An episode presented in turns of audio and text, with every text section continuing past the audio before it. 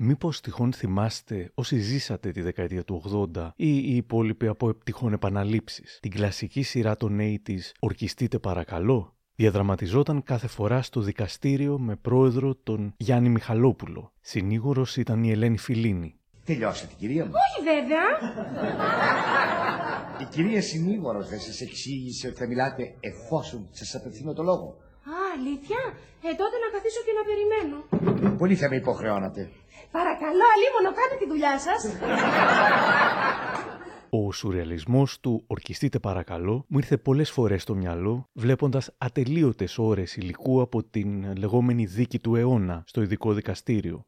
Και δεν σας κρύβω ότι υπήρχαν πολλές φορές με διάφορες ατάκες που ακούγονταν που σκεφτόμουν τους εύθυμους τίτλους τέλους του «Ορκιστείτε παρακαλώ» να παίζουν από πάνω στο τέλος μαζί με χάχανα με τον ίδιο ίσως τρόπο που υπάρχει αυτό το meme directed by Robert V. Wide. Ας πούμε, εδώ, ο δικηγόρος του Δημήτρη Τσοβόλα, Δημήτρης Τσοβόλας, πιέζει έναν σωματοφύλακα του Κοσκοτά. Στο παιχνίδι μπαίνει και ο πρόεδρος του δικαστηρίου Βασίλης Κόκκινος και το αποτέλεσμα είναι μια σκηνή που όντως λες και βγήκε από το «Ορκιστείτε παρακαλώ». Θυμόσταν καλύτερα και με μεγαλύτερες λεπτομέρειες το Γενάρη του 89 τα περιστατικά που έγιναν το καλοκαίρι του 88 ή σήμερα μετά από 2,5-3 χρόνια. Δεν θυμάμαι. Τι δεν θυμάσαι; Δεν θυμάμαι. Δηλαδή τι δεν θυμάστε πότε θυμόσαστε Ναι, ναι, δεν καλύτερα. θυμάμαι. Μάλιστα. Μάλιστα. Δεν θυμόσαστε Μάλιστα. καλύτερα; Μάλιστα.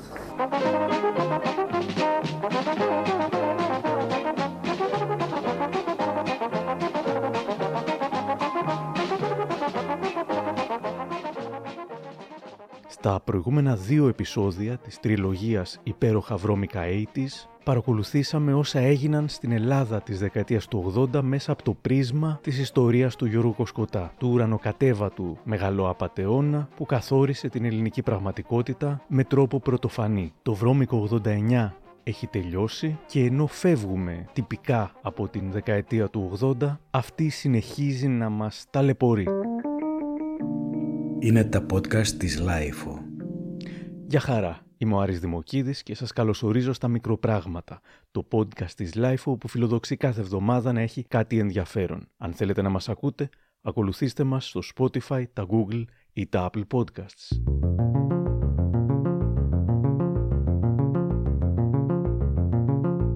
Είμαστε στις αρχές του 1990. Έχουν παραπεμφθεί στο ειδικό δικαστήριο πέντε πολιτικά πρόσωπα, Παπανδρέου, Τσοβόλας, Κουτσόγιοργας, Ρουμελιώτης και Πέτσος, όμως η χώρα δεν έχει ακόμα σταθερή κυβέρνηση. Η οικουμενική του ξενοφόντα Ζολότα κάνει ό,τι μπορεί με μια οικονομία που είναι ένα βήμα πριν από το Δουνουτού. Επίσης δεν έχουμε και νέο πρόεδρο της Δημοκρατίας. Οι δύο πρώτες ψηφοφορίες αποτυγχάνουν και στην τρίτη ψηφοφορία γίνεται ένα σοκαριστικό για την εποχή happening. Πρωταγωνίστρια το πρώτο πρόσωπο που εξελέγει μέλος του Ελληνικού Κοινοβουλίου με οικολογικό κόμμα. Ήταν οι οικολόγοι εναλλακτικοί που είχαν μπει για λίγο δυστυχώς στη Βουλή.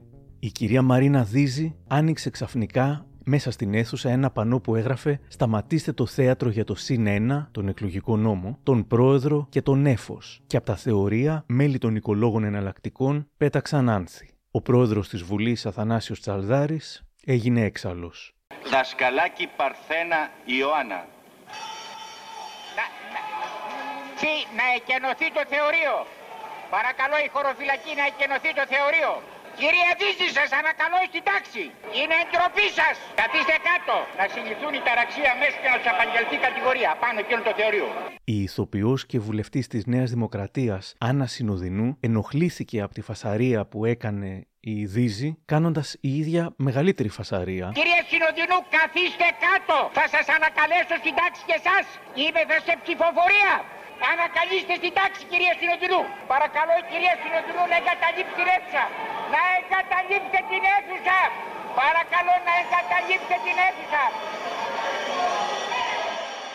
Η Άννα Συνοδεινού δεν εγκατέλειψε μόνο την αίθουσα, αλλά και την πολιτική. Εδώ, ο Γιώργος Καραμπελιάς, εκδότης και συγγραφέας που τότε ήταν μέλος των οικολόγων εναλλακτικών, μιλά στα κανάλια. Κάναμε μια διαμαρτυρία. Από τον Ιούνιο μέχρι τα σήμερα ο ελληνικός λαός ταλαιπωρείται από τα κόμματα με αλλεπάλληλες εκλογές χωρίς να βγαίνει τίποτα για όλα του τα μεγάλα ζητήματα. Το περιβάλλον καταστρέφεται, η οικονομία καταβαραθρώνεται και εμείς ε, που βρισκόμαστε στα θεωρία απλά χειροκροτήσαμε και ρίξαμε άνθη. Και η Μαρίνα Δίζη. Ορίστε ότι μεταφέρατε το κλίμα των εξαρχείων στη Βουλή. Τι έχετε να πείτε γι' αυτό; Το είπα και πριν αυτό ότι ούτε το παρουσιαστικό μας, ούτε η στάση μας στην ε, Βουλή δείχνουν ότι είμαστε αλήτες, όπως λέει η κυρία Συνοδεινού, μάλιστα στην επιστολή της.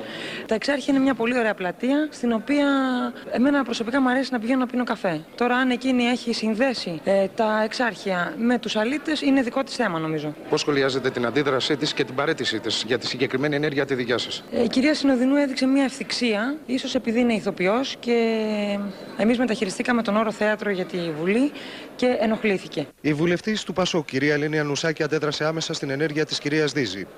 Διαμαρτύρομαι έντονα, λέει στην επιστολή της η κυρία Νουσάκη, και ειδικά γιατί χρησιμοποίησε τη λέξη θέατρο με την έννοια ότι το θέατρο είναι η τέχνη της αλήθειας, όπως και η πολιτική είναι η αλήθεια της ζωής. Κυριολεκτικά drama queens, αφού και οι δύο ήταν ηθοποιοί, αλλά και υπερέβαλαν Πάντως πάλι δεν βγήκε πρόεδρος ούτε από την τρίτη ψηφοφορία. Και καθώς η πολιτική κατάσταση παραμένει ρευστή, το σκάνδαλο Κοσκοτά έχει επηρεάσει και τον Ολυμπιακό, ο οποίος κινδυνεύει με πτώχευση. Λίγο πριν τις εκλογές, η σκανδαλολογία επιστρέφει. Ανδρέας Παπανδρέου. Στην λασπολογία και την σκανδαλοθυρία η οποία είχε κοπάσει στον πολιτικό στίβο κατά τη διάρκεια της οικουμενικής κυβέρνησης επανέρχεται τώρα στον εκλογικό αγώνα Βέβαια, η σκανδαλολογία δεν υπήρχε μόνο από την πλευρά των εχθρών του Πασόκ, αλλά και από το Πασόκ και τους υποστηρικτές του. Π.χ. την Αυριανή, που σχεδόν κάθε ημέρα κυκλοφορούσε με fake news στα πρωτοσέλιδά της. Βίλα η Δαμανάκη, κότερο ο Φλωράκης. Βιομήχανος ο Φλωράκης. Αδήλωτο το κότερο. Τα εργοστάσια των Φλωράκιδων. Καθώς ήταν οι πρώτες εκλογές με ιδιωτική τηλεόραση, εκτός από την Αυριανή, το Πασόκ μπορούσε να στηριχθεί και στο δικό του κανάλι, το φιλικό κανάλι 29 του Κουρί. Εδώ ο Χάρης Πασβαντίδης κάνει ένα γκάλοπ στο κέντρο των Αθηνών. Εσείς κυρία τι περιμένετε από Εγώ περιμένω να βγει το Πασόκ πρώτο κόμμα. Κανείς άλλος δεν είναι για τους εργαζόμενους. Μας εκμεταλλεύονται όλοι οι άλλοι. Ζήτω το Πασόκ. Περιμένω Πασόκ για καλύτερες μέρες. Και εσείς Πασόκ, όπως φαίνεται το Πασόκ εδώ έχει μεγάλη δύναμη. Εσείς κυρία τι λέτε; Πασόκ και στο κάστρο της δεξιάς, Καρπενή. Για πέστε μας, τι περιμένετε από τις αυριανές εκλογές; Αντρέα Παπαδρέου. Ποια κυβέρνηση θέλετε; Εγώ Πασόκ, οπωσδήποτε. Για πέστε μου, εσείς τι περιμένετε από τις αυριανές; Πασόκ και πρώτο κόμμα, πας Ελλάδος. Πασόκ και πας Ελλάδος. Πρώτο κόμμα. Σας ευχαριστούμε πολύ. Πρώτο κόμμα το Πασόκ. Εντάξει, εντάξει, προβλέπω μια. Το Πασόκ και να ξαναζήσουμε καλά. Αυτό ακριβώς. Το ίδιο πιστεύω και εγώ. Είσατε το καλά ίδιο με το πιστεύω Πασόκ. και εγώ. Ζήσαμε και καλά. ο μου Θα πήγες πάρετε- σύνταξη 26.000 και τώρα και παίρνει 140. Α, Και όλα μα- τα κράτη είναι ακριβά και εμείς ζούμε Μα όσο περάσουν τα πλουσιοπάροχα. χρόνια, τόσο πιο πολύ αυξάνει. Θυμάμαι και την εκλογική βραδιά στο Μέγκα με τη Λιάνα Κανέλη. Εδώ ένα τρέιλερ με τη χαρακτηριστική φωνή διαφημίσεων της εποχής. Την Κυριακή από νωρίς το απόγευμα. Το Mega Channel ανοίγει τις κάλπες και σας λέει τα αποτελέσματα των εκλογών. Η Λιάνα Κανέλη, ο Γιάννης Πρετεντέρης και όλα τα στελέχη των ειδήσεων του Μέγα με τα εκλογικά αποτελέσματα πριν ακόμη τα δώσει στη δημοσιότητα ο κρατικός μηχανισμός. Το βράδυ των εκλογών θα σας τα δείξουμε όλα, πιο ζωντανά, πιο γρήγορα και θα σας πούμε την αλήθεια.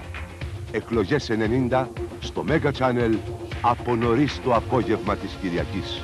Για τρίτη συνεχή εκλογική αναμέτρηση η Νέα Δημοκρατία βγαίνει πρώτο κόμμα. Αυτή τη φορά αγγίζει το 47% αλλά πάλι δεν έχει αυτοδυναμία. Το Πασόκ στο 38,6, ο συνασπισμός στο 10,3. Ο Κωνσταντίνος Μητσοτάκης έχει 150 έδρες, του λείπει μία, την βρίσκει χάρη στον βουλευτή της Διανά του κόμματος του Κωστή Στεφανόπουλου, Θεόδωρου Κατσίκη. Το παρασκήνιο για το πώς πίστηκε να δώσει την έδρα του στη Νέα Δημοκρατία είναι τεράστιο.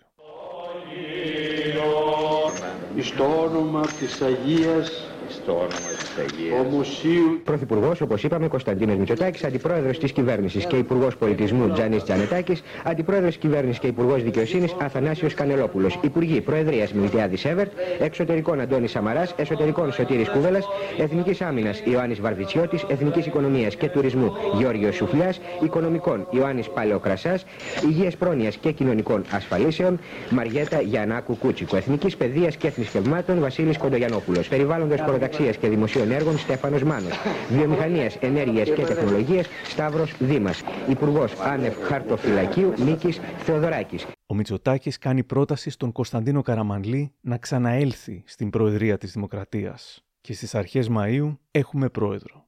Αδιαμφισβήτητα δόθηκε η καλύτερη λύση για τον τόπο, για την πολιτική μας ζωή. Αναμένεται. Αναμένεται.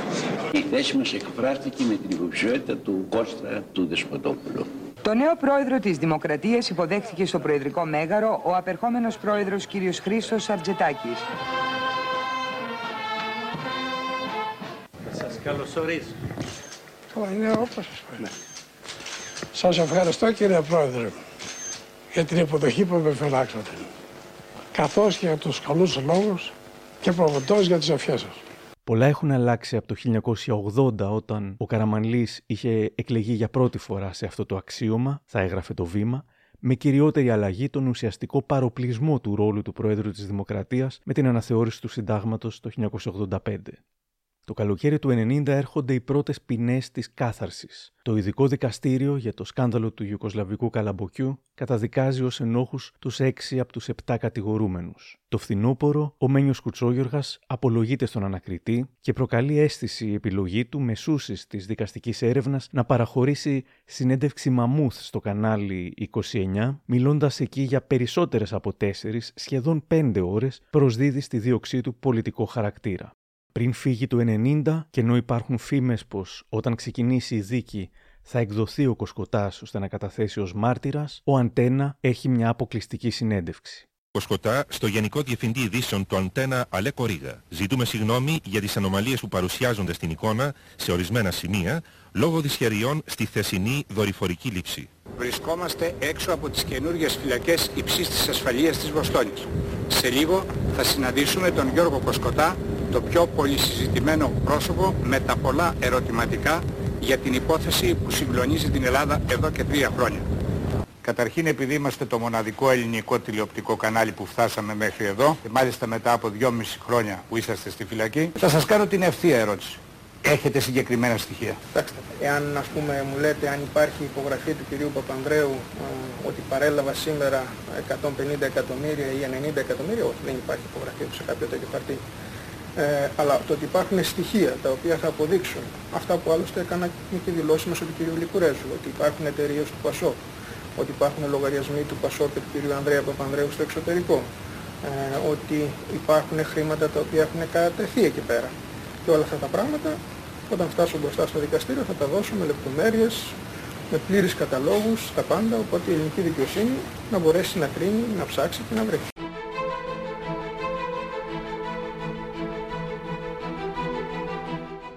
11 Μαρτίου του 1991. Τότε είναι που αρχίζει επιτέλους η δίκη για το σκάνδαλο Κοσκοτά.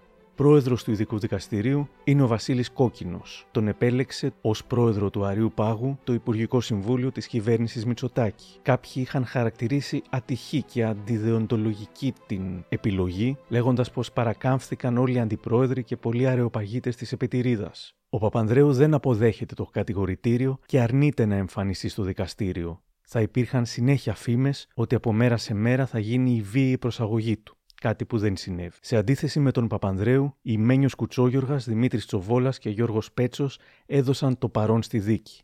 Οι ενστάσεις που υπέβαλε ο Κουτσόγιοργας δεν υποστηρίχτηκαν από τους άλλους δύο κατηγορούμενους, ενώ παρότι κάθονταν δίπλα-δίπλα, ο Τσοβόλας με τον Πέτσο δεν αντάλλαξαν ούτε μια λέξη ούτε ένα νεύμα καθ' όλη τη διάρκεια της πρώτης εξάωρης συνεδρίασης.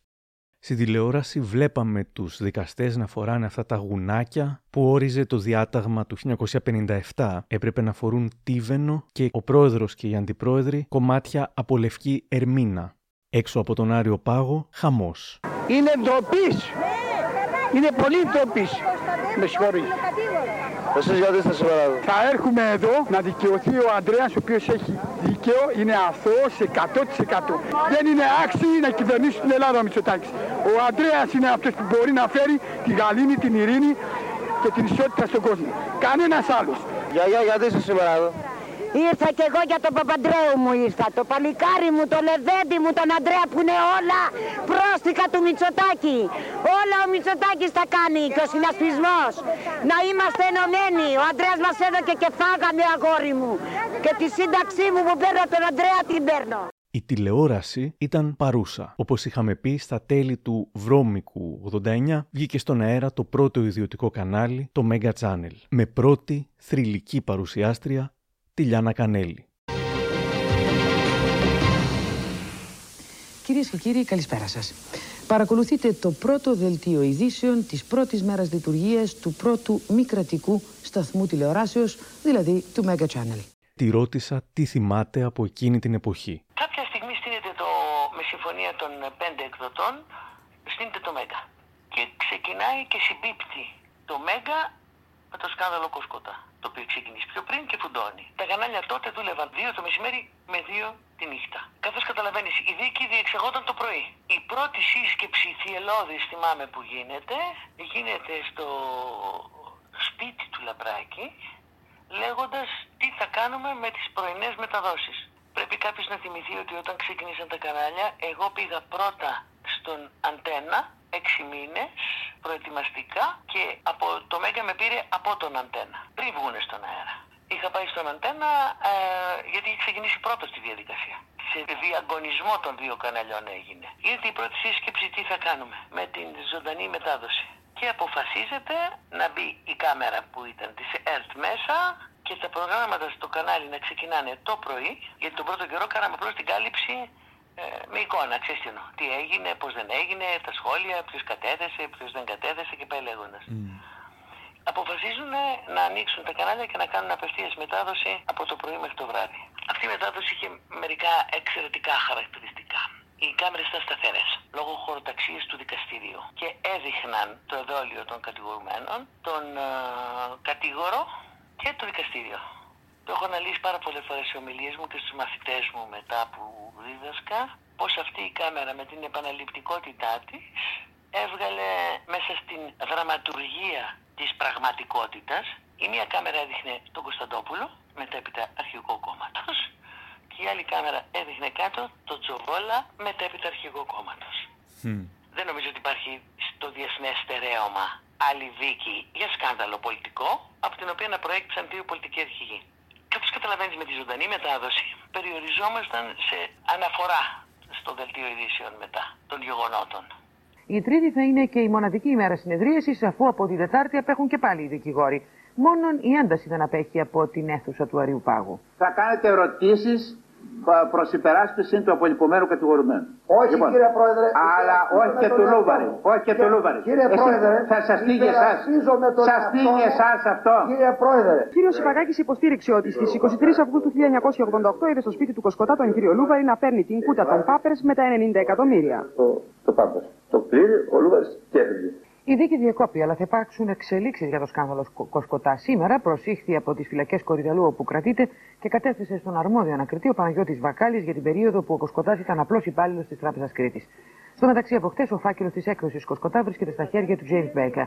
Σύμφωνα με πληροφορίες από τη Washington, ο Αμερικανός Υπουργός Εξωτερικών πρόκειται να αποφασίσει εντός των ημερών Ο Νίκος Κωνσταντόπουλος έκλεβε την παράσταση ως δημόσιος κατήγορος, πάντα αυστηρός. Εδώ, όταν οι γραμματείς του Κοσκοτά και οι υπεύθυνοι δημοσίων σχέσεων μιλούσαν για τις βαλίτσες με τα χρήματα. Με αναγκάζεται να σας ρωτήσω, ή αυτά τα χρήματα όλα τα έβαλε στην τσέπη ο Κοσκοτάς και έφυγε, ή αυτά τα χρήματα τα πήραν κάποιοι άλλοι. Είτε είστε εσείς, μιλάω όχι για σας προσωπικά, είτε είστε στελέχη της τράπεζας, που αποτελούσατε και τους βραχίονες του Κοσκοτά. Είτε είναι λοιπόν κάποια στελέχη της τράπεζας, είτε είναι κάποιοι άλλοι τρίτοι. Γιατί ότι λείπουν αυτά τα χρήματα λείπουν. Είναι προφανές ότι δεν τα πήρε ο απλός ανθρωπάκος που παρακολουθεί τη δίκη. Από μένα τα πήρε ο Κοσκοτάς. Από τον Κοσκοτά και μετά δεν ξέρω πού μπορεί να πήγαν, σε ποιον ή σε τι να χρησιμοποιήθηκαν.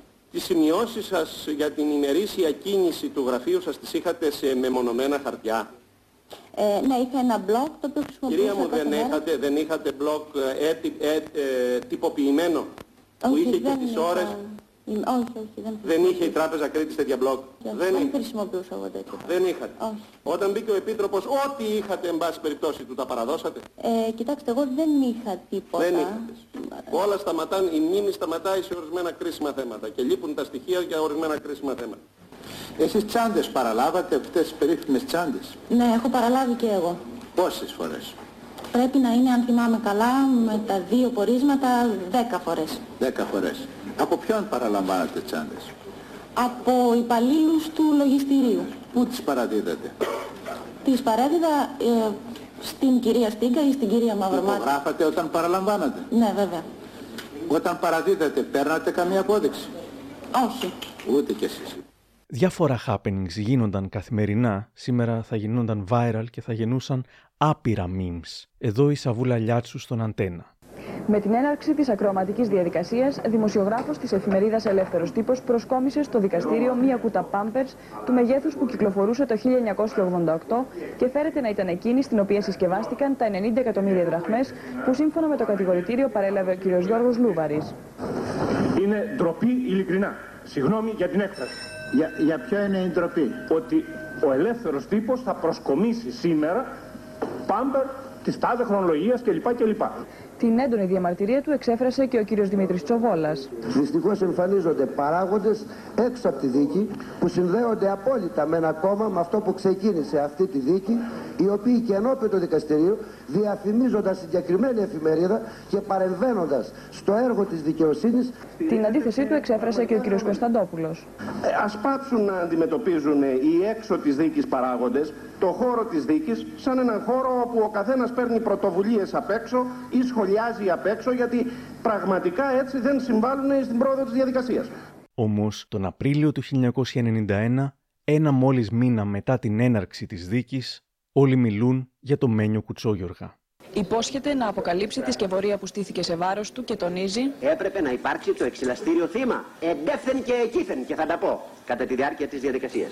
Αναφέρει ότι ενεργούσε κατόπιν συνεννοήσεων με τον πρώην Πρωθυπουργό κ. Ανδρέα Παπανδρέου, τονίζει επανειλημμένω στο δικαστήριο ότι αντιμετωπίζει σοβαρά προβλήματα υγείας, διαισθάνεται ότι ίσως να μην αντέξει ως το τέλος και την προηγούμενη Πέμπτη στις 2 και 30 το μεσημέρι κατεραίει στο ειδικό δικαστήριο και ραυνοβολημένος από βαρύ εγκεφαλικό επεισόδιο.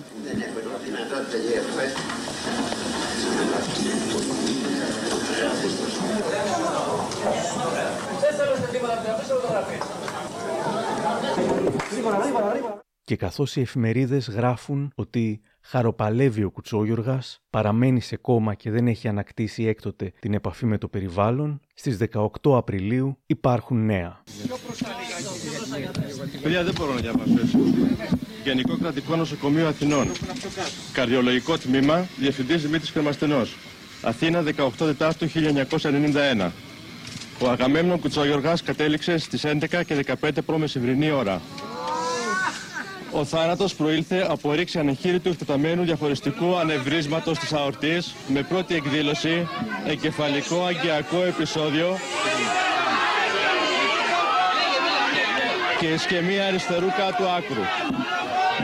Εντός του πρώτου εξαωρού εγκαταστάθη επίσης η πεντοκάρδιο έμφραμα μυοκαρδίου και αλουγουρία. Παρά την αντιμετώπιση των επιπλοκών, τελικώς εγκαταστάθη βαρύ μη αναστρέψιμο εγκεφαλικό κόμμα εκ του καρδιολογικού τμήματος. Ο Κουτσόγιοργας σε ανύποπτο χρόνο είχε μιλήσει για την κλονισμένη υγεία του και σχεδόν μάντευε ότι αυτή η υπόθεση θα τον σκότωνε. Λόγω κλονισμού της υγείας μου που δεν είναι τωρινός. Το γνωρίζετε ότι υπάρχει από το 1986. Έχετε επιτύχει την ατομική μου εξόντωση, την οικογενειακή μου εξόντωση. Και τώρα επιδιώκετε ακόμα και τον ψυχικό και φυσικό μου θάνατο. Όμως δυστυχώς κυρίες και κύριοι συνάδελφοι διατηρείται αυτό το κλίμα σε βάρος μου ανεξάρτητα εάν με αυτό φέρετε τον ψυχικό θάνατο ενός ανθρώπου. Καθώς τα στοιχεία και οι μαρτυρίες για την ενοχή του Κουτσόγιοργα ήταν κάτι παραπάνω από αρκετά, η προσπάθεια να νιώσουν τύψεις όσοι ορθώς του ζήτησαν να λογοδοτήσει ήταν μάλλον άτοπη, αν και κατανοητή. Για τους οπαδούς του Πασόκ που είχαν κατακλείσει τους χώρους μέσα και έξω από το νοσοκομείο, μοναδικός υπεύθυνος για το θάνατο του Μένιου Κουτσόγιοργα είναι η κυβέρνηση. Ψεύτες, κλέφτες, δολοφόνοι. Από τον κόσμο του Πασόκ θα τη βρούνε, να το ξέρουνε. Τελείωσε το ήπιο κλίμα, ο θάνατός τους από εδώ και πέρα. Μόνο μην πλησιάσουν Το κλίμα οξυνόταν ακόμη περισσότερο. Να το ξέρετε και θα γίνει πόλεμο. Η ένταση κορυφώθηκε με την άφηξη του κυρίου Ανδρέα Παπανδρέου και της συζύγου του. Το συγκεντρωμένο πλήθος, που έμοιαζε πλέον με εξαγριωμένο όχλο, επιτέθηκε σε φορτηγάκι ραδιοφωνικού σταθμού με την απέτηση να φύγει από το χώρο.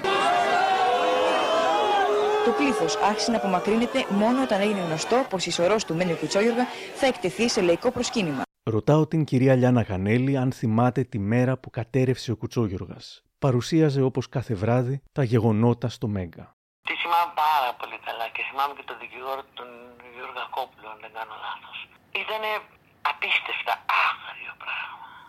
Η φυσική τάση του κόσμου, ακόμα και για κάποιον που δεν ήταν Πασόκ, είναι πολύ κοντινή στο νεκρός δεν δικαίωται. Και να τον βλέπεις εκείνη την ώρα στη θέση του κατηγορουμένου να πέφτει ξέρος. Ε, δημιουργεί ένα σοκ πολύ μεγάλο. Το οποίο, αν θέλεις, έκανε και την ε, δίκη να πρέπει να τελειώνει. Πώς να σου δώσω να καταλάβεις. Αυτό ήταν ένα αίσθημα γενικό που το εισπράξαμε. Δεν ξέρω πώς θα ήταν αν είχε πεθάνει χτύπα ξύλο, δεν το εννοώ έτσι.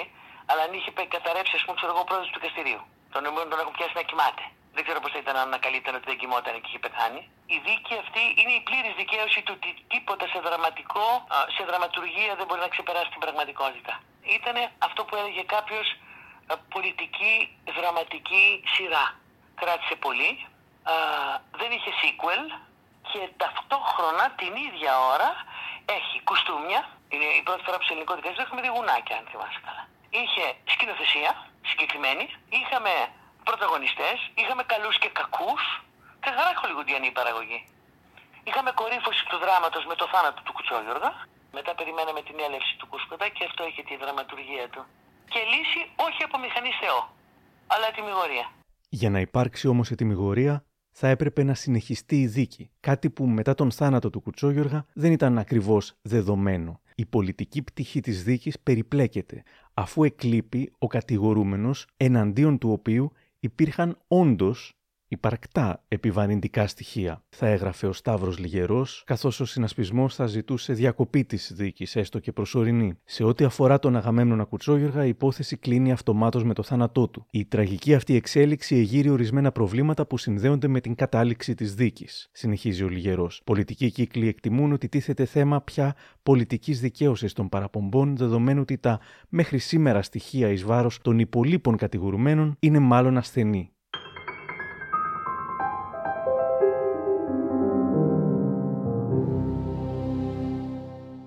Στην ελευθεροτυπία ο Κώστας Διαβολίτσης θα έκανε αφιέρωμα στους μοιραίους της δίκης. Ο Ανδρέας Παπανδρέου, εν μέσω σκανδάλου Κοσκοτά, παραλίγο να πεθάνει στο Χέρφιλτ και μετά. Ο Γιώργος Πέτσος ήταν παραλίγο θύμα της 17 Νοέμβρη. Ο Δημήτρης Τσοβόλας νοσηλεύτηκε μετά από άγριο τροχαίο και ο Μένιος Κουτσόγιοργας κατέρευσε και πέθανε. Αν προσθέσουμε και τις συνεχείς τριήμερες αποχές των δικηγόρων, ο κίνδυνος να ακυρωθεί η δίκη και όσες συνεδριάσεις είχαν γίνει μέχρι τώρα και να πρέπει να ξαναγίνει από την αρχή ήταν υπαρκτός. Τελικά όμως συνεχίζεται και με μια δυνατή προσθήκη στο cast. Ο Γιώργος Κοσκοτάς επιστρέφει από τη ΣΥΠΑ δηλώνοντας στον Εθνικό Κήρυκα «Θα ήμουν τρελός να πάω στην Ελλάδα χωρίς στοιχεία». Το hype ήταν τεράστιο.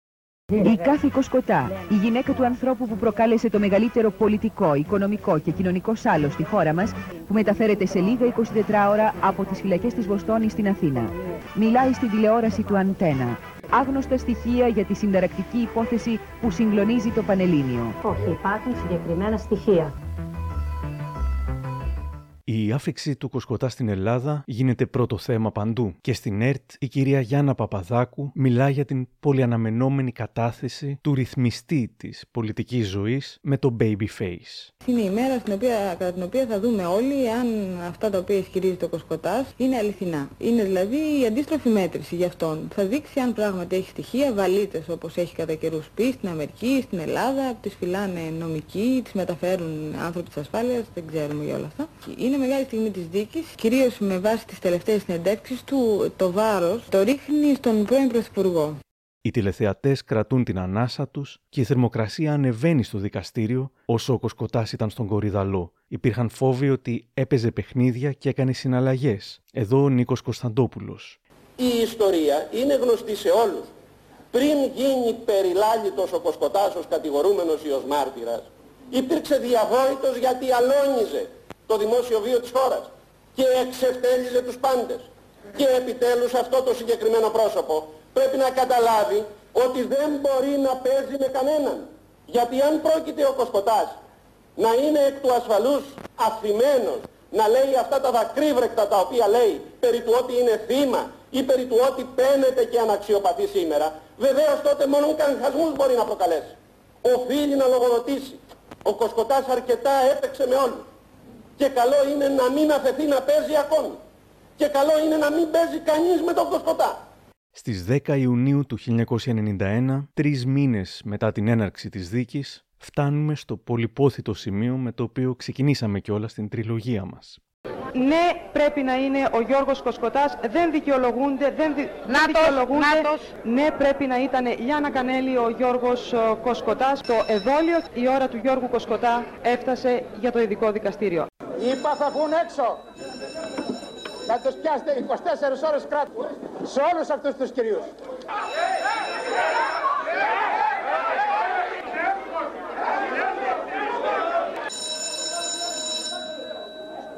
Ορίστε, συγχωρείτε. Πέστε μας τι γνωρίζετε για την υπόθεση αυτή η οποία μας απασχολεί. Ο Κοσκοτάς στη δίκη αφηγείται την ιστορία του από τη στιγμή που ήρθε στην Ελλάδα μέχρι τη φυγή του. Τα ακούσαμε στο πρώτο επεισόδιο. Τα στοιχεία του Κοσκοτά ήταν όντως σε βαλίτσες, Έλειπε όμως κάποιο που θα έδαινε 100% και οριστικά την υπόθεση. Οι φάκελοι Κοσκοτά άνοιξαν σήμερα στο ειδικό δικαστήριο και τα περιβόητα στοιχεία του παρουσιάστηκαν στους 13 ανώτατους δικαστικούς λειτουργούς. Ο Γιώργος Κοσκοτάς κατέθεσε στο ειδικό δικαστήριο χειρόγραφο σημείωμα του κ. Ανδρέα Παπανδρέου, στο οποίο ο πρώην Πρωθυπουργός είχε γράψει κατά τους ισχυρισμούς Κοσκοτά το όνομα της εταιρείας Πρέτορ και τον αριθμό του λογαριασμού της σε αγγλική τράπεζα, στον οποίο ζητούσε να κατατεθούν για λογαριασμό του 8,5 εκατομμύρια δολάρια. Την υπογραφή του Ανδρέα του Παπανδρέου δεν την έχω και ποτέ δεν, σε όσα λεφτά έπαιρνα τον κύριο Λούβαρη δεν έβαλε υπογραφή πουθενά ότι τα έλαβε. Ε, σας παρακαλώ ένα γραφολόγο όμως, επειδή αυτό το χαρτί γράφηκε μπροστά σε μένα, μέσα στο γραφείο του, στο Καστρί, στο σπιτάκι, πίσω το Καναδέζικο, όπως το λένε, μπροστά μου γράφτηκε και μου δόθηκε σε μένα, ένας γραφολόγος μπορεί να επιβεβαιώσει αν είναι τα γράμματα του κυρίου Παπανδρέου ή όχι. Χειρόγραφα παρουσιάζονταν από κάθε πλευρά και οι άλλες πλευρές θα υποστήριζαν ότι είναι πλαστά. Απέναντι από την Λιάνα Κανέλη, στον αντένα ήταν ο Τέρεν Κουίκ. Οξύτατη διάψευση του Πασόκ που μιλάει για πλαστότητα του χειρογράφου Απανδρέου και για εξαθλίωση της πολιτικής ζωής. Τσοβόλας. Η Ιδού υπογραφή Μητσοτάκη και η εμπλοκή Καλαμίτης Κατσαρού. Πολύδωρας. Η υπογραφή του Πρωθυπουργού είναι πλαστή. Οι τίτλοι των εφημερίδων της επόμενης ημέρας κινούνταν ανάμεσα στη γελιοποίηση του Κοσκοτά μέχρι την απορία για το ότι κανένα τανταχτό αποδεικτικό στοιχείο δεν κατατέθηκε. Ο ρεπόρτερ του περιοδικού Αντί σχολιάζει δεικτικά, στο περίπου, πως οι ίδιες εφημερίδες που τώρα λένε ότι ο Κοσκοτάς δεν παρουσίασε χειροπιαστά στοιχεία, τα νέα, το έθνος, η ελευθεροτυπία κλπ., τον πίστευαν και προωθούσαν όσα έλεγε το 89, ενώ και τότε δεν παρουσίαζε χειροπιαστά στοιχεία. Οι καταθέσεις του τις επόμενες μέρες φτιάχνουν ένα κράμα μυστηρίου, αποκαλύψεων, ίντριγκας, με τον ίδιο να μιλά σε τρίτο πρόσωπο για τον εαυτό του. Όλο αυτό το χρονικό διάστημα ε, ο Γιώργος Κοσκοτάς ταξιδεύει ε, σε διάφορες περιοχές της Ελλάδος προωθώντας τις εργασίες της ε, τράπεζάς του. Αν θαύμασα κάποιον στη δίκη του αιώνα, ήταν ο υπάλληλος ελεγκτής Στρατάκης, ο τμήματάρχης της Τράπεζας της Ελλάδας, που είχε πάει να ερευνήσει την Τράπεζα Κρήτης. Όπως θα πει, τον είχαν τρεις μέρες το περίμενε και μετά από την Τράπεζα της Ελλάδας του είπαν να φύγει χωρίς να ερευνήσει. Κάποιος όντως είχε σταματήσει τον Στρατάκη από το να το ερευνήσει παραπάνω. Για τον σχεδόν ηρωικό ρόλο του είχαν ακουστεί τα εξής στην εκπομπή της ΕΤΕΝΑ ανασκόπηση των 80 πρώτων ημερών της δίκης θα πρέπει να παραδεχτούμε κύριε Κυρίτσι ότι αν δεν ήσαν αυτοί οι άνθρωποι αυτή τη στιγμή ίσως να μην είχαμε ας πούμε και τα αποδεικτικά στοιχεία που παρουσιάζονται κάθε μέρα στο δικαστήριο. Έτσι είναι; Αν δεν υπήρχαν αυτοί οι άνθρωποι, οι ελεκτές. Μα βεβαίως. Επετέλεσαν ένα πολύ ουσιαστικό έργο και ιδιαίτερα η έκθεση, το πόρισμα που λέγεται του κυρίου Στρατάκη συνετέλεσε στο να αρχίσει να αποκαλύπτεται το σκάνδαλο Κοσκοτά. Εάν δεν τον είχαν αφήσει να ολοκληρώσει την έρευνά του θα είχαν αποκαλυφθεί και άλλα στοιχεία, αλλά δυστυχώς δόθηκε μία εντολή, δεν ξέρω από πού, και σταμάτησε ο έλεγχος. Δηλαδή το έργο του ελέγχου του κλιμακίου αυτού συνετέλεσε τα μέγιστα στο να αποκαλυφθεί το σκάνδαλο Κοσκοτά. Οι σωματοφύλακες του Κοσκοτά υποστήριξαν, όπως και ο Κοσκοτάς, ότι ο Γιώργος Λούβαρης, στενός συνεργάτης του Ανδρέα Παπανδρέου, έπαιρνε ανατακτά χρονικά διαστήματα δερμάτινες βαλίτσες ή και πάμπερς μία φορά, γεμάτες με εκατομμύρια δραχμές και τις μετέφερε στον Πρωθυπουργό Ανδρέα Παπανδρέου στο Καστρί. Ε, μετά από 20 λεπτά ο κύριος ε, βγήκε έξω και αμέσως ο κύριος Κοσκοτάς όταν είχε βγει έξω φώναξε τον Βασίλη. Βασίλη τον εφωνάζει, πήγε προς την οικία του κύριου Κοσκοτά, μπήκε μέσα, μετά από λίγο βγήκε με ένα... Ποιο, ποιο Βασίλη. Ο Μαμανέας. Ο Μαμανέα, μάλιστα. Ε, βγήκε με ένα κυβότιο, το οποίο αυτό το κυβότιο δεν ξέρω τι είχε μέσα, αλλά από περιέργεια και εγώ όταν κατέβηκε και βγήκε να πάει Ευρυδίκης προς την ε, Ορφέως, είχα πάει και εγώ από πίσω του.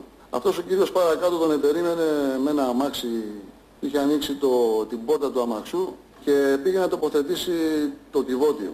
Κάτι έγινε, δεν ξέρω τι έγινε. Και ο κύριος Λούβαρης τον έκρυψε λίγο με το σώμα. Έφυγε. Βλέπω το μαμανία, με βλέπει, του χαμογελάω γιατί μου χαμογελάς, το λέω κατάλαβα. Κύριε Σκορδούλη, ψηλιάστηκα, λέει κάτι, γελάτε, από ένστικτο. Αυτό δεν μπορεί να είναι μία εικόνα την οποία έτσι από ένστικτο τη φτιάξατε εκείνη τη στιγμή ή την φτιάξατε μεταγενέστερα ή έχετε και κάτι άλλο που δεν λέτε.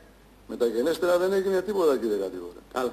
Εκείνη τη στιγμή είδα αυτόν τον κύριο, πήγανε προς τα έξω, είδα...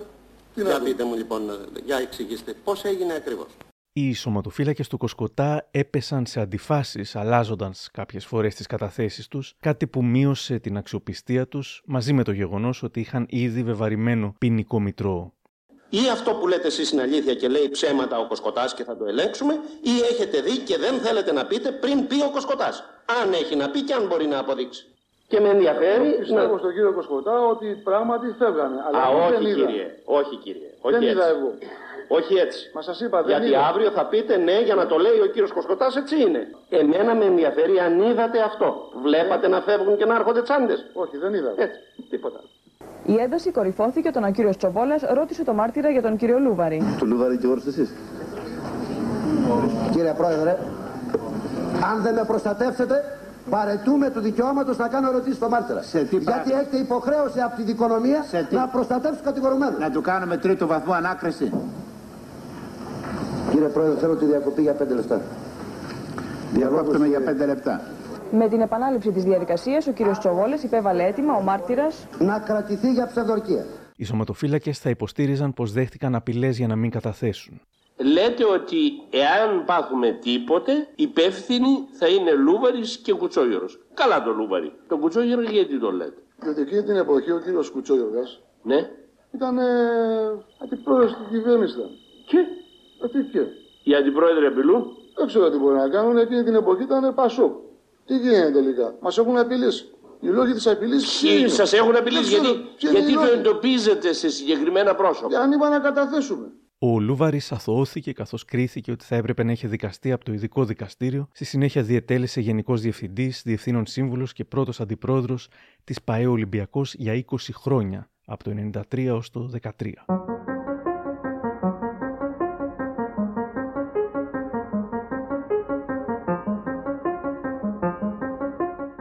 Κάτι που θυμάμαι από την δίκη για το σκάνδαλο Κοσκοτά ήταν οι ομοιρικοί καυγάδες του Προέδρου Κόκκινου με τον Τσοβόλα.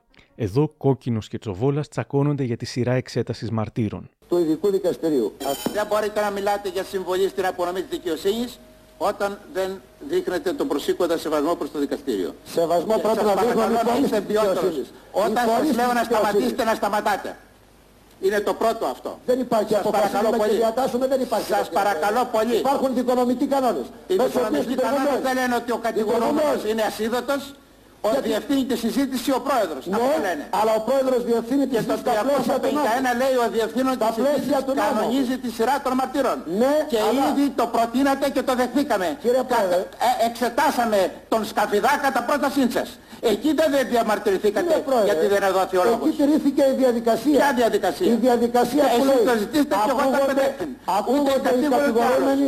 Άλλος. Τη σειρά εγώ την άραξα κατόπιν προτάσεως. Όχι. Και για τον Τρικαλίτη Για, το, επίσης. για τον Κοσκοτά. Λοιπόν, για τον Τρικαλίτη Μα λέω. εκεί ακολουθήθηκε Για τον νόμιμη Σκαφιδά και τον διαδικασία. Τρικαλίτη, Εκεί- εκεί, το απεδέχεται. Εκεί το- Τώρα όμως Για τον Κοσκοτά δεν το θέλετε. Κύριε Πρόεδρε, και για το Σκαθεδά εσείς Δεν μόνος είναι θα βασικός αποφασίσετε. πάρτης ο, ο Κοσκοτάς. Για το κύριε. Σκαθεδά Δεν εσείς μιλάμε μόνος για θα σκάνδαλο αποφασίσετε. Κοσκοτά. Αν Εσείς δεν θα εξετάσουμε αυτό, ποιον θα εξετάσουμε; Η ετοιμιγορία.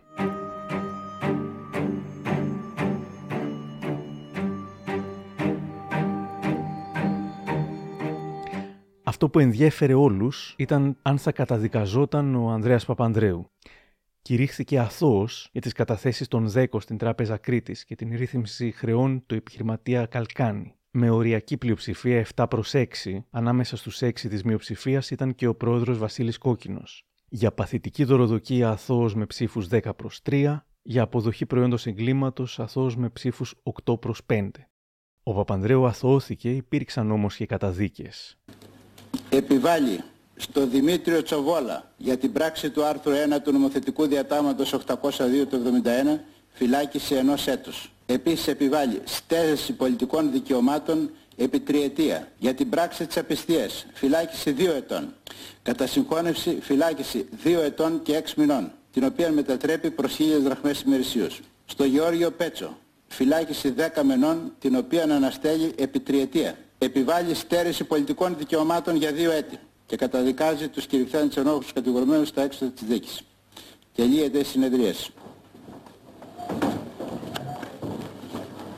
Μετά την ετοιμιγορία, ο Πρωθυπουργός Κωνσταντίνος Μητσοτάκης είπε: Κανένα σχόλιο δεν κάνει η κυβέρνηση για τη δίκη. Η δικαιοσύνη απεφάνθη, το θέμα έληξε. Ο Ανδρέας Παπανδρέου, στόχος τους ήταν η δική μου πολιτική και ηθική εξόντωση, διάλυση του Πασόκ, απέτυχα νικτρά, η αλήθεια εκδικήθηκε τους σκευωρού.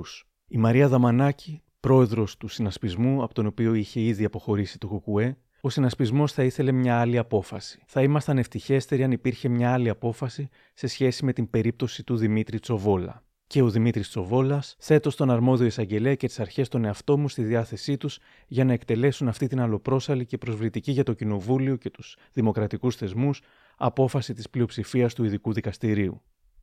Μετά το τέλος της δίκης, η τηλεόραση δεν θα ήταν ποτέ ξανά η ίδια. Μου λέει η Λιάνα Κανέλη, που τελικά θα άφηνε την δημοσιογραφία και θα ασχολούνταν με τα κοινά ως βουλευτής του Κομμουνιστικού Κόμματος Ελλάδας. Θα έλεγα ότι το πλέγμα των καναλιών των ιδιωτικών κυριολεκτικά σκηνοθετήθηκε, οργανώθηκε, στήθηκε, αποκτήθηκε εμπειρία, αρνητική είτε και θετική.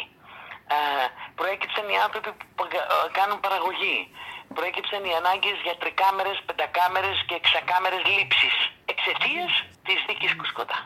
Την Παρασκευή 17 Ιανουαρίου του 1992 τα νέα πανηγυρίζουν στο πρωτοσέλιδο. Πλήρης δικαίωση του Ανδρέα, κόλαφος για όσους τον παρέπεμψαν. Θυμίζω βέβαια πως όλες οι φιλικές στο Πασόκ μεγάλες εφημερίδες, τα νέα, το βήμα, η ελευθεροτυπία, το έθνος ήταν αυτές που ανέδειξαν το σκάνδαλο Κοσκοτά και ζητούσαν επιτακτικά την εκαθάρισή του, ενώ εκδότες πίεσαν την αριστερά να παραπέμψει και τον Ανδρέα Παπανδρέου. Όταν όμως το κλίμα άλλαξε, τότε μιλούσαν για το βρώμικο 89 που στήθηκε από το παρακράτος της δεξιάς και μιλούσαν για κόλαφο για όσους τον παρέπεμψαν.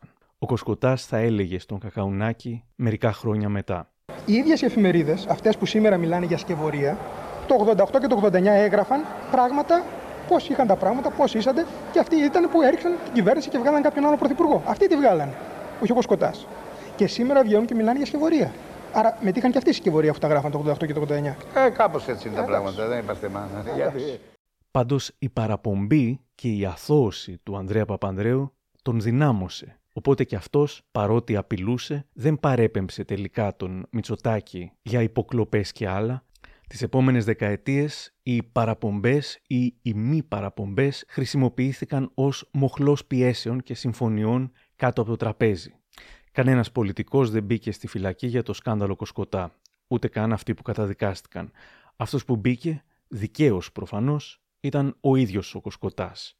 Καταδικάστηκε σε ισόβια μόλις στα 37 του χρόνια. Μετά από το 88, από όσα πράγματα είπατε εσείς οι δημοσιογράφοι, το 87, το 88 και το 89 και το 90, μόνο ο Γιώργος Κολοτάς είναι φυλακή. Μόνο ένας άνθρωπος είναι φυλακή, κανένας άλλος. Το 1994 είναι φανερά δυνατισμένος. Ο τηλεγιατρό Ανδρέας Φικιόρη, εκείνος που έκανε τηλεμάρκετινγκ πουλώντας νερό με όζον, θα έλεγε: Με έβαλε ο Λικουρέζος στον Κορυδαλό για να κάνω λιποαναρρόφηση στον Κοσκοτά. Πώς νιώθει, πώς περνάει ένας άνθρωπος που κάποτε ήταν στην κορυφή της ε, επικαιρότητας και τώρα είναι στην κυριολεξία στα ζήτητα. Δεν ασχολείται κανένας. Ούτε εφημερίδες, ούτε, ούτε σταθμοί, ούτε τίποτα.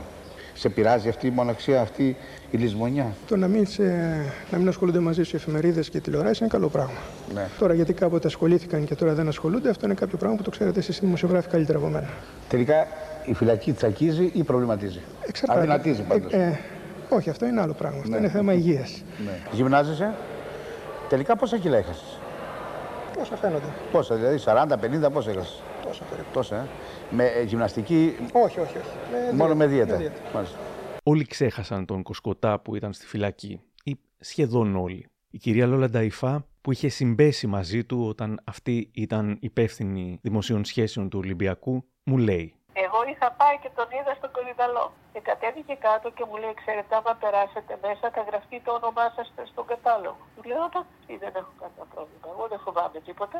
Και πήγα και τον είδα στον κορυδαλό. Σε ένα υπόγειο ήταν εκεί μέσα, αλλά ε, ψύχρεμος, ε, μαζεμένος. Όχι τι μου κάνανε, όχι ποιοι είναι αυτοί, όχι αγανακτισμένος, όχι ένας νταή μέσα σε ένα κελί, ας πούμε. Ο Κοσκοτάς στη φυλακή λέγεται πως είχε μια προνομιακή α, μεταχείριση, είχε ακουστεί πως είχε τρία διαφορετικά κελιά, μάλιστα μέσα είχαν και φάξ και δούλευε, λέει, στο λογιστήριο της φυλακής. Τι απέγιναν οι πρωταγωνιστές της δίκης.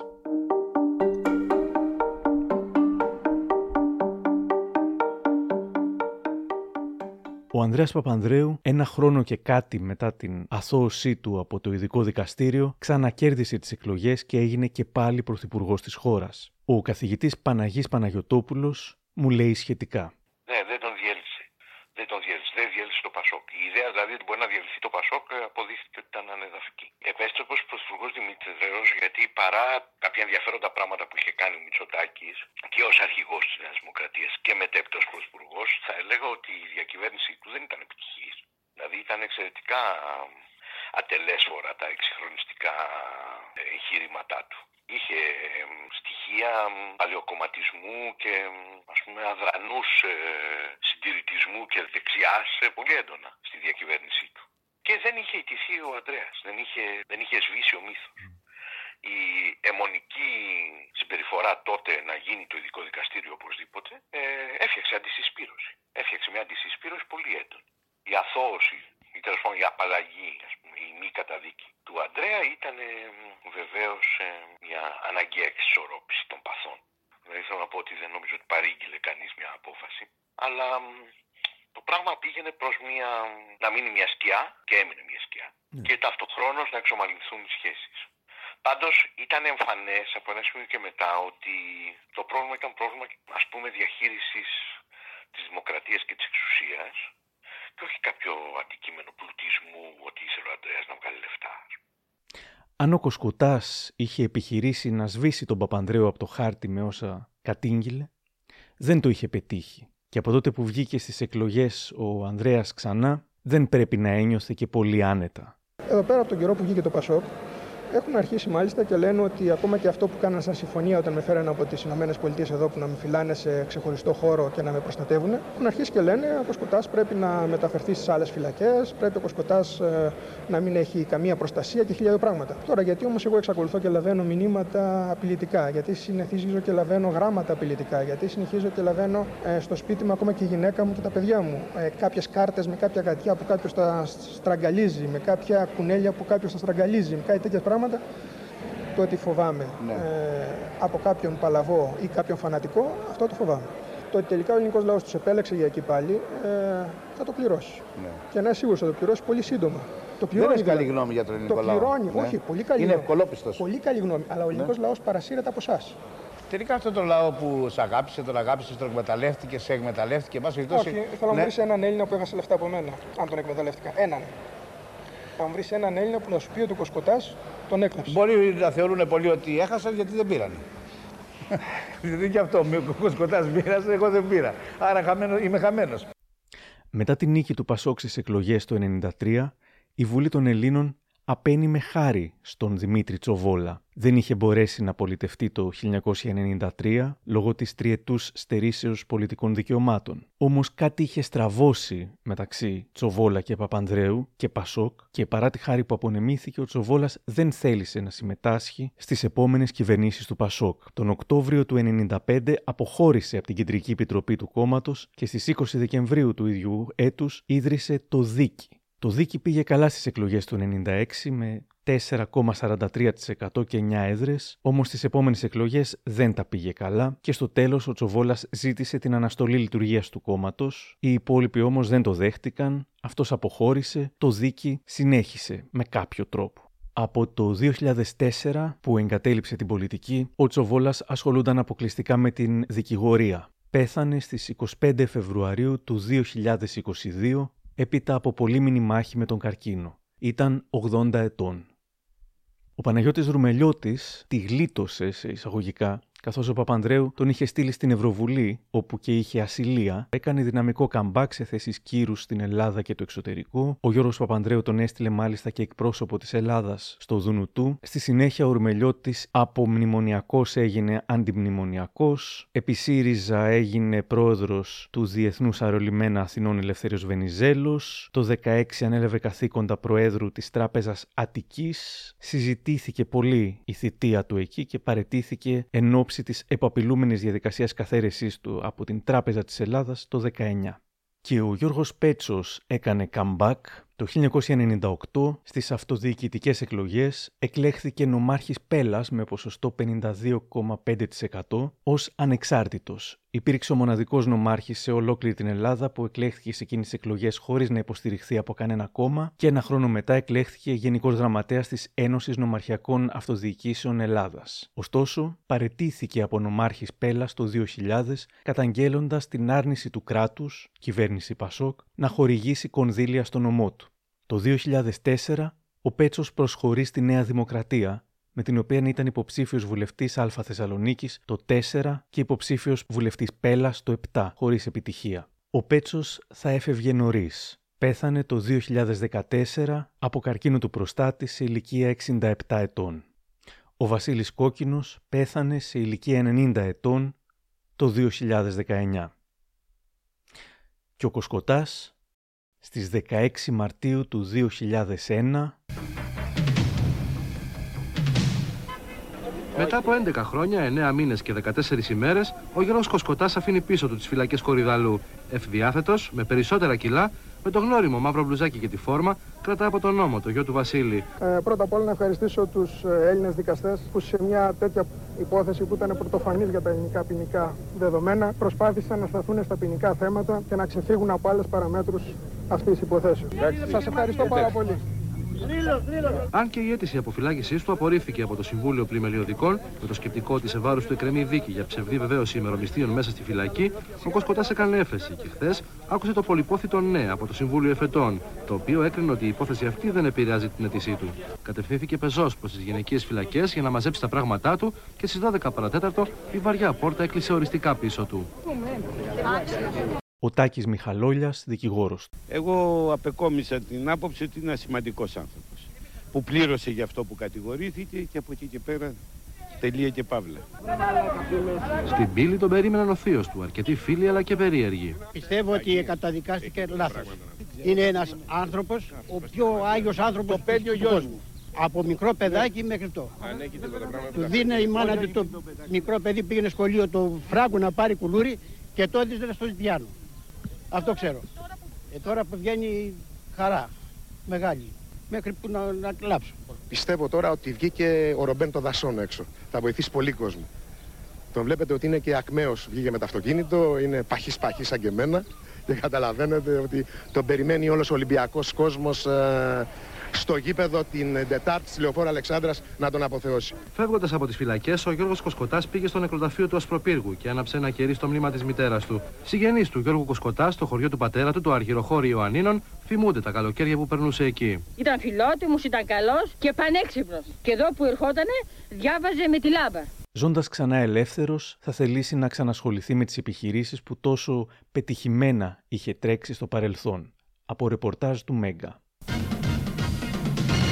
Δεν είμαστε ούτε ανάπηροι ούτε ανίκανοι.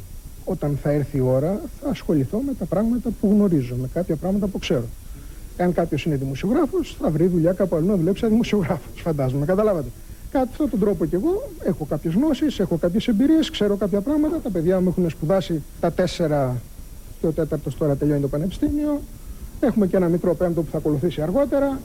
Θα, μαζί σαν οικογένεια θα δούμε και θα καταστρώσουμε κάποια σχέδια να δουλέψουμε και να ζήσουμε. Το να υπάρχουν επιχειρηματίες οι οποίοι κάποια στιγμή θέλουν να χρησιμοποιήσουν την εμπειρία κάποιου ή να ζητήσουν τη γνώμη κάποιου σε κάποια πράγματα νομίζω ότι είναι φυσιολογικό, λογικό και γίνεται. Τι συμβουλές θα τους Α, πρέπει να με ρωτήσετε, να μου πληρώσετε, να σας δώσω. Πολύ ευχαρίστως. Έχουν διαθέσει επιχειρηματίες. Ε... ε Εσείς λέτε να το βαρκαλά από το μυαλό μου; Μιλώντας στην Άννα Παναγιοταρέα, ο Κοσκοτάς είχε παραδεχτεί ότι δεν μπορεί να έχει επιχειρήσεις στο όνομά του. Ε, υπάρχουν οφειλές προς το δημόσιο, οφειλές προς την Τράπεζα Κρήτης. Ε, οπότε ουσιαστικά εγώ πέρα από το να έχω ένα μισθό δεν μπορώ να έχω τίποτα άλλο.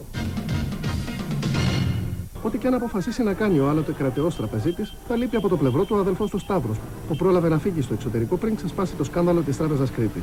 Θα λείπει και η σύντροφός του, Κάθη, η μητέρα των πέντε παιδιών του, που και αυτή βρίσκεται στο εξωτερικό. Θεωρήθηκε ότι είναι συνένοχος μαζί μου και πει ήταν κατηγορούμενοι. Ε, τι να κάνουμε, έτσι γίνονται αυτά τα πράγματα. Ο Γιώργος Κοσκοτάς υποστηρίζει ότι δεν έχει προσωπική περιουσία. Ό,τι είχε κατασχέθηκε από την Τράπεζα Κρήτης. Δεν έχετε δραχμή αυτή τη στιγμή. Ε, δραχμή όχι έχω. Ε, Αλλά αν εννοείται τίποτα λογαριασμούς πουθενά, όχι δεν έχω. Όμως η οικογένεια Κοσκοτά εξακολουθεί να κατοικεί στην πολυτελή βίλα των 350 τετραγωνικών στην οδό Ορφαίο, στην Εκάλη. Εκτιμώ ότι μπορεί να στοιχίζει από 180 ως 220 εκατομμύρια. Ο Κοσκοτάς αφήνει να εννοηθεί ότι σκοπεύει να διεκδικήσει τη βίλα και τις 14 μεζονέτες της Εκάλης 300 τετραγωνικών η κάθε μία. Είναι στο όνομά μου. Δεν είναι ούτε σε εταιρεία ούτε κρυμμένη στο όνομά μου.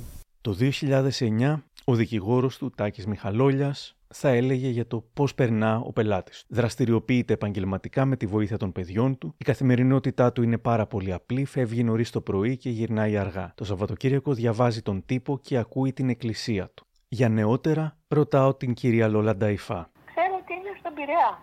Ζει στον Πειραιά. Ξέρω ότι είχε πολύ καλά παιδιά, εξαιρετικά παιδιά και μαζεμένα ούτε να κάνουν το, τον έξυπνο, ούτε να κάνουν τον ταΐ, ούτε να κάνουν τον πλούσιο όπως τα είχα δει τότε. Το, μετά δεν ξέρω τι, την εξέλιξή τους. Αλλά είχα ακούσει ότι άνοιξε ένα γραφείο για τα παιδιά του σαν μπλόκερ στον Πειραιά που κάνανε φορτώσεις ε, πλοίων. Μια πηγή μου λέει πως από ένα σημείο και μετά η Κάθη Κοσκοτά δεν ξαναήρθε και αμφιβάλλει αν το ζευγάρι Γιώργος και Κάθη είναι ακόμα μαζί. Το 2021 διαβάζουμε πως ο αδερφός του Σταύρος που όταν πέρασαν τα χρόνια και έπαψε να θεωρείται φυγόδικος επέστρεψε στην Ελλάδα λέει πως ο Γιώργος είναι πολύ καλά. Δεν μένει πλέον στην Ελλάδα, αλλά στο εξωτερικό και δεν δραστηριοποιείται καθόλου εδώ. Κινείται μεταξύ Βρετανίας και Αμερικής και δεν ανακατεύεται πολύ με επενδύσεις πλέον. Αυτό το κάνουν περισσότερο τα πέντε παιδιά του: η Σταυρούλα, ο Βασίλης, ο Κώστας, η Αγγελική και ο Ανδρέας. Μοιάζει πως όπου είναι ο ένας αδερφός, δεν μπορεί να είναι ο άλλος. Θυμάμαι όταν είχε ρωτήσει τον Γιώργο Κοσκοτά ο Κακαουνάκης για τον αδερφό του Σταύρου. Ο αδερφός που βρίσκεται; Δεν ξέρω. Έχω ακούσει κατά καιρούς αυτά που γράφετε στις εφημερίδες για Νότια Αμερική, για Βραζιλίες, για Κολομβία, για τέτοια πράγματα. Εσύ του έδειχνες μεγάλη αδυναμία πέρα από το αν άξιζε ή όχι, δεν είναι σημασία. Μισό λεπτό, μισό λεπτό. Μισό λεπτό. Εν πάση περιπτώσει, ξέρεις ότι είναι καλά. Ναι. Ότι έχει κάποια. Όχι, κωδ... όχι, μια επικοινωνία με κωδικό. Από, από τον... Δηλαδή, αν από δεν, δεν ξέρεις αν ζει. Από τον Νοέμβριο του 1988 ναι. έφυγα από τη Βραζιλία και πήγα στην Αμερική. Είναι η τελευταία φορά που τον είδα, είναι η τελευταία φορά που μίλησα μαζί του, είναι η τελευταία φορά που είχα οποιαδήποτε είδηση από εκείνον. Καραμπινάτο το ψέμα για τον αδερφό του. Δεν τελειώνουμε εδώ. Το Μαύρο Χρήμα είχε κάνει μια εκπομπή σκάνδαλο κοσκοτά στην Ελλάδα ή σε ό,τι δηλώσεις. Θα ακολουθήσουν διάφορα αποσπάσματα από μια συνέντευξη του Σταύρου Κοσκοτά που δίνει για πρώτη φορά το 2019 μετά από 30 χρόνια. Πιστέψαμε ότι ένας Αντρέα Παπανδρέου που ερχόταν σαν η λύση της Ελλάδα, ο μεγάλος ηγέτης, mm-hmm. ήταν λαοπλάνος. Έβγαινε στο μπαλκόνι και σου πουλάει τη γιαγιά του για μοντέλο καινούριο. Δεν είναι αστείο αυτό. Ο Παπανδρέου το είχε. 25 χρόνια ήσασταν εκτός Ελλάδος. 27. 27. Τι ήταν πιο δύσκολο τελικά, αυτό που έκανε ο αδερφός σας ή αυτό που κάνατε εσείς, κύριε Κοσμά. Δηλαδή, ναι. θα ήταν πιο εύκολο να εκτίσετε κι εσείς μία ποινή όπως ο αδερφός σας. Προσέξτε, ή... ο Γιώργος δεν επέστρεψε για να πάει φυλακή. Εντάξει, είχαν ε, συμφωνηθεί ορισμένα πράγματα τα οποία δεν τηρηθήκαν. Ο Γιώργος δεν γύρισε γιατί είπε πρέπει να πάω φυλακή με κακό παιδί και έρχομαι να με τιμωρήσετε. Όταν είδα ότι τον αδερφό μου τον πουλήσανε, ε, θα ερχόμουν εγώ. Ο Σταύρος Κοσκοτάς που ακούστηκε να μιλά στο News 943 αποφάσισε το 2019 να πολιτευτεί, έβαλε υποψηφιότητα ως Δημοτικός Σύμβουλος στον Πειραιά. Εδώ μιλώντας στον κύριο Στάθη Γιάπαπα. Ότι κατεβαίνει τον Κώστα Μιζάνη μαζί στο ψηφοδέλτιό του, ε, αν βγαίνατε με ποιο, με ποιο πράγμα θα ξεκινάγατε πρώτο. Κοιτάξτε, υπάρχουν προβλήματα στα σχολεία, υπάρχουν προβλήματα με το πράσινο. Δεν χρειάστηκε να ανησυχήσει για το τι θα πρώτο κάνει, αφού όχι μόνο δεν βγήκε, αλλά ο συνδυασμός του Κωνσταντίνου Νιζάμι καταποντίστηκε αφού πήρε μόλις 0,9% εκλέγοντας μόνο ένα δημοτικό σύμβουλο, τον Κωνσταντίνο Νιζάμι. Ο ίδιος ο Σταύρος Κοσκοτάς έλαβε μόλις 45 ψήφους. Στο LinkedIn γράφει στο βιογραφικό του πως εδραίωσε πολλές πετυχημένες επιχειρήσεις στην Ελλάδα όπως ήταν η Τράπεζα Κρήτης, η Γραμμή ΑΕ, παρένθεση η μεγαλύτερη εκδοτική εταιρεία με τον πιο προχωρημένο εξοπλισμό στη βιομηχανία, τον Ολυμπιακό, το King George Hotel και ένα σωρό άλλα. Δεν αναφέρει φυσικά τι συνέβη με την Τράπεζα Κρήτης, τι συνέβη με την γραμμή και πώς έφυγε από τον Ολυμπιακό.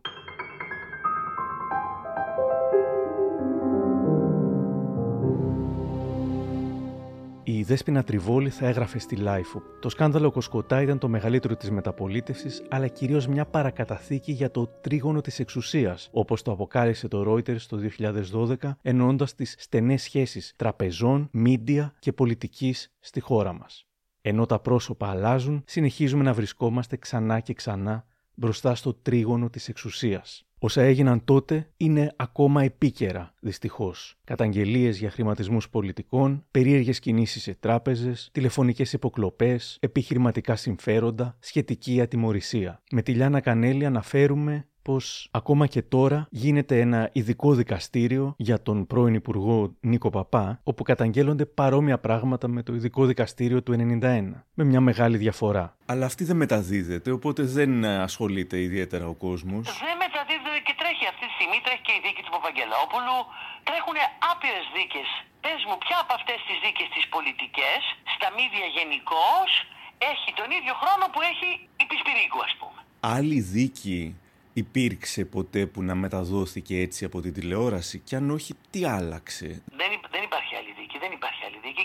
Προχώρησε η αντίληψη περί ανθρωπίνων δικαιωμάτων και δικαιώματος του προσώπου. Εφαρμόστηκε σε έναν βαθμό η αγγλική τακτική των δικαστηρίων. Τα αγγλικά δικαστήρια δεν, μπορεί, δεν υπάρχουν εικόνες ποτέ. Mm. Σκίτσα υπάρχουν. Αναρωτιέμαι πολλές φορές μετά την ε, φρικτή μου περιπέτεια και με τους Χρυσαυγίτες και πάλι μέσα στην τηλεόραση, πάλι μέσα σε στούντιο να πρωταγωνιστώ εκούσα άκουσα αυτής της ιστορίας πόσο διαφορετική θα ήταν η πολιτική πραγματικότητα η σημερινή εάν η δίκη της χρυσής Αυγής μεταδιδόταν ζωντανά. Ρωτώ τον καθηγητή Παναγί Παναγιωτόπουλο. Σήμερα ένα σκάνδαλο κοσκοτά πώς πιστεύεις ότι μπορεί να αντιμετωπιζόταν. Μα σήμερα έχουμε σε όλο τον πλανήτη δεκάδες σκάνδαλα κοσκοτά. Ε, θα λέγαμε ότι υπάρχει μια κοσκοτιάδα πλανητική. Τα κρυπτονομίσματα τι είναι, ποιανού είναι, σε ποιον ανήκουν, ποιο είναι το αντικρίσμα του. Ε, σήμερα πώς ξεκινάει κάποιος, δηλαδή ένας λύκος της Wall Street ας πούμε ή ένας λύκος του, των κρυπτονομισμάτων. Τότε έκανε κάτι ανεξέλεγκτο αυτός το οποίο φαινόταν, φάνηκε, αποκαλύφθηκε. Και επίσης δεν το έκανε μόνος του πράγματι, το έκανε μαζί με ένα κομμάτι της κυβέρνησης. Με την ανοχή τουλάχιστον του Πρωθυπουργού ή με τη γνώση τέλος πάντων κάτι. Αλλά είναι και η διασπορά του κεφαλαίου τέτοια που πλέον ε, βρισκόμαστε σε μια συνθήκη ανεξέλεγκτη. Ο Κοσκοτάς όμως ενέπνευσε και έναν ποιητή που λέγεται Νίκος Κομπορόζος και στο YouTube έχει ανεβάσει το ποίημα, γράφει ότι είναι από την ποιητική συλλογή «Το Θαύμα», ανθολογία με αξιόλογη και κατανοητή δραματική και κομική ποίηση που περιέχει CD με απαγγελίες των ποιημάτων από ηθοποιούς. Ακούστε λοιπόν την, μια απαγγελία του ποίηματος «Κοσκοτάς» από ηθοποιό. Κοσκοτάς Ότι το χρήμα μίσησαν πολύ, τη δόξα όμως σου δεις, η παροιμία ανόητη και μην την ξαναπείς. Γιατί με χρήμα ως γνωστόν τη δόξα την κερδίζεις. Όμως με δόξα δυστυχώς στο μάχη δεν γεμίζεις. Γι' αυτό την παροιμία αυτή ποτέ μην ξαναπείς. Τον κοσκοτά πολύ εμίσησαν, το χέρι του δεις.